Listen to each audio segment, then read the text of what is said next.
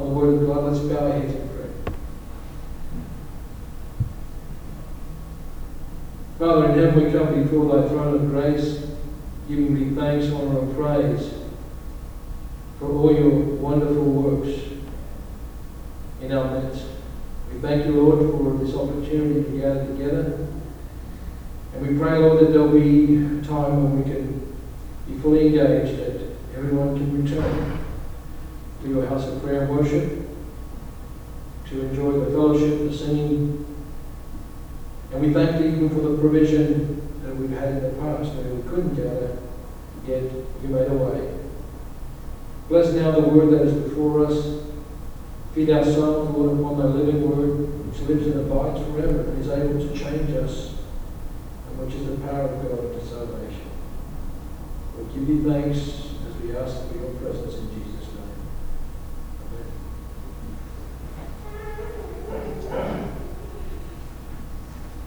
So, this, this past week, um,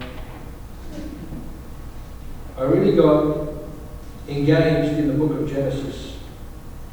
Um, someone posted something on the internet about, from our circles, not even from this continent, I think it was from Australia, um, on repentance. And immediately drew my attention to the book of Genesis.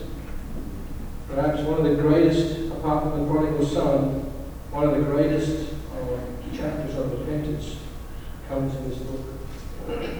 So, with the Lord's help, I'd like to, excuse me, I'd like to start reading in Genesis chapter 37. This is the life of Joseph. The life of Joseph, son of Jacob.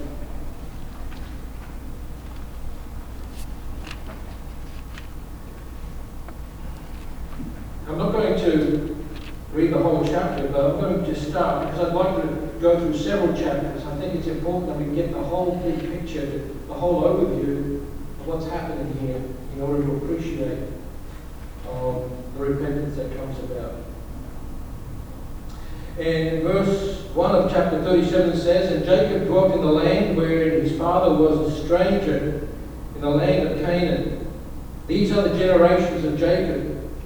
Joseph, being 17 years old, was feeding the flock with his brethren, and the lad was with the sons of Bilhah and with the sons of Zilpah, his father's wives. And Joseph brought unto his father their evil report.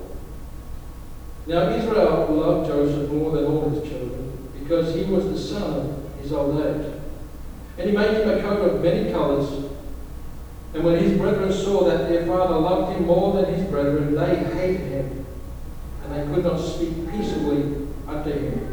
In the next verse, it goes even further, and that's how it eventuates. And Joseph dreamed a dream, and he told his brethren, and they hated him yet the more. And he said unto them, Hear, I pray you, this dream which I have dreamed. For behold, we are we were binding sheaves in the field, and lo, my sheep arose, and they all stood upright. And behold, your sheaves stood around about, and made obeisance to my sheep. And his brethren said unto him, Shalt thou indeed reign over us? Or shalt thou indeed have dominion over us? And they hated him yet the more. It grew, their hatred grew. And they, for the dreams and for his words, and he dreamed yet another dream and told it to his brethren and said, Behold, I have dreamed a dream more. And behold, the sun and the moon and the eleven stars made obeisance to me. He told it to his father and his brethren, and his father rebuked him and said unto him, What is this dream that thou hast dreamed? Shall I and thy mother and thy brethren indeed come to bow down ourselves to thee to the earth? And his brethren envied him. But his father observed the same. And his brethren went to feed his father's flock in Shechem. And, the, and Israel said unto Joseph, Do not thy brethren feed and flock their flock in Shechem? Come, I will send thee unto them. And he said unto me, Here am I. And he said to him, Go, and I pray thee, see whether it be well with thy brethren and with the flocks, and bring me word again. So he sent him out of the vale he came to Shechem. I'd like to skip a few verses because it's long. And uh, verse 17. Then they uh, departed hence, and I heard them say, Let us go to Dothan. And Joseph went unto his brethren and found them in Dothan. And when they saw him afar off, even before he came near unto them, they conspired against them to slay him. And they said one to another, Behold, this dreamer cometh. These instructions. Come now therefore, let us slay him and cast him into a pit, and we will say some evil beast hath devoured him, and we will see what will become of his dreams. And Reuben heard it, and he delivered him out of their hands, and said, Let us not kill him. And Reuben said unto him, Shed no blood, but cast him into the pit this, in this wilderness, and lay no hand upon him, that he might rid him out of their hands, to deliver him again to his father. Reuben was the oldest, firstborn. And it came to pass when Joseph was come unto his brethren, that they stripped Joseph out of his coat, his coat of many colours that, that was on him. And they took him and cast him into a pit, and the pit was empty, and there was no water in it. They sat down to eat bread, and they lifted up their eyes and looked, and behold, a company of Israelites came from Gilead with their camels bearing spicy and balm and myrrh, going to carry it down to Egypt. And Judah said unto his brethren, What profit is it if we slay our brother and conceal his blood? Come and let us sell him to the Ishmaelites, and let not our hand be upon him, for he is our brother and our flesh, his brethren were content. Craig is saying Teams is dead. At least they had a little bit of It's not- compassion there, didn't they? Laptop's not That was recognizing the nice of them, soundboard wasn't the USB. He's our brother, but they threw him into a So I'm pit Teams. to die of who knows what. Then there passed by Midianites and merchantmen, and they drew and lifted up Joseph out of the pit, and sold Joseph to the Ishmaelites for twenty pieces of silver. And they brought Joseph into Egypt. And Reuben returned. He must have gone away when this happened. And Reuben returned, and behold, Joseph was not in the pit, and he rent his clothes. And he returned unto his brethren and said, This child is not, and where shall I go? And they took Joseph's coat and killed the king of the no, goats and dipped the coat in blood. And they set the coat of many colours, and they brought it to their father, check your and said, This have we found. setup. Know now See whether it be thy son's coat or not. They didn't tell him anything, they said, Come to your own conclusions, so they wouldn't have to lie, I guess. And he knew it, and said, It is my son's coat, an evil beast hath devoured him. Joseph, without doubt, is rent in pieces. And Jacob rent his clothes and put sackcloth upon him, and mourned for his son many days. And all his sons and all of his daughters rose up to comfort him. But he refused to be comforted and said, For I will go down to the grave to my son, mourning. Thus his father wept You for him. call him with my phone and put it on And the Midianites said, sold him to. Egypt It's, unto what's the Potiphar, number? an officer of Pharaoh's, and the captain of the guard. There was the link was in That's the the, uh, story. the That's the Firefox beginning of the story.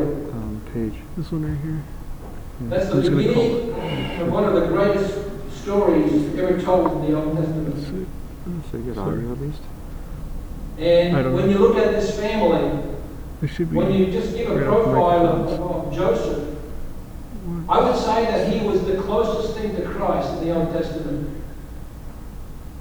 That doesn't look right. Joseph, regardless of, of God said of, of, of, of Job to Satan, four, have you seen my servant Job? zero, There's none like him. nine, nine. There's none righteous in him. He hates evil? Oh, and loves the good. that's a, duh. Yet, we know Job, Job as Three zero one that five suffered zero five six zero. and never had a, never gave up his faith and trust in God. Though he Yeah, slay one- me, he said, one yet will I trust in three you." zero five. But in terms of the role that Joseph had, in terms of, of um, the things that he went through and the many similarities between him and the Lord Jesus Christ, except for the deity of Jesus. Yeah, Joseph, to me, was the prime example of one that was pure, sixteen ninety nine. one that was righteous, one that, in the end, you'll see, was very much like Christ. Forgive them, they know not what they do. He, see, he saw the whole picture. God gave him vision. God gave him the ability to see, to interpret dreams like he did to Daniel. And it's very hard to find any flaw in this man Joseph. His brothers, on the other hand, were the reflection Where's your menu of fallen man. Exactly what happened in the garden when man fell, Put in the chat, like, when Adam fell, don't know if it's working. when Eve fell, and they were bitten by the serpent's venom. the, the depravity of man just spiraled down to the point where God had to destroy the world because the imaginations of men reached the heavens and he could not take it any longer.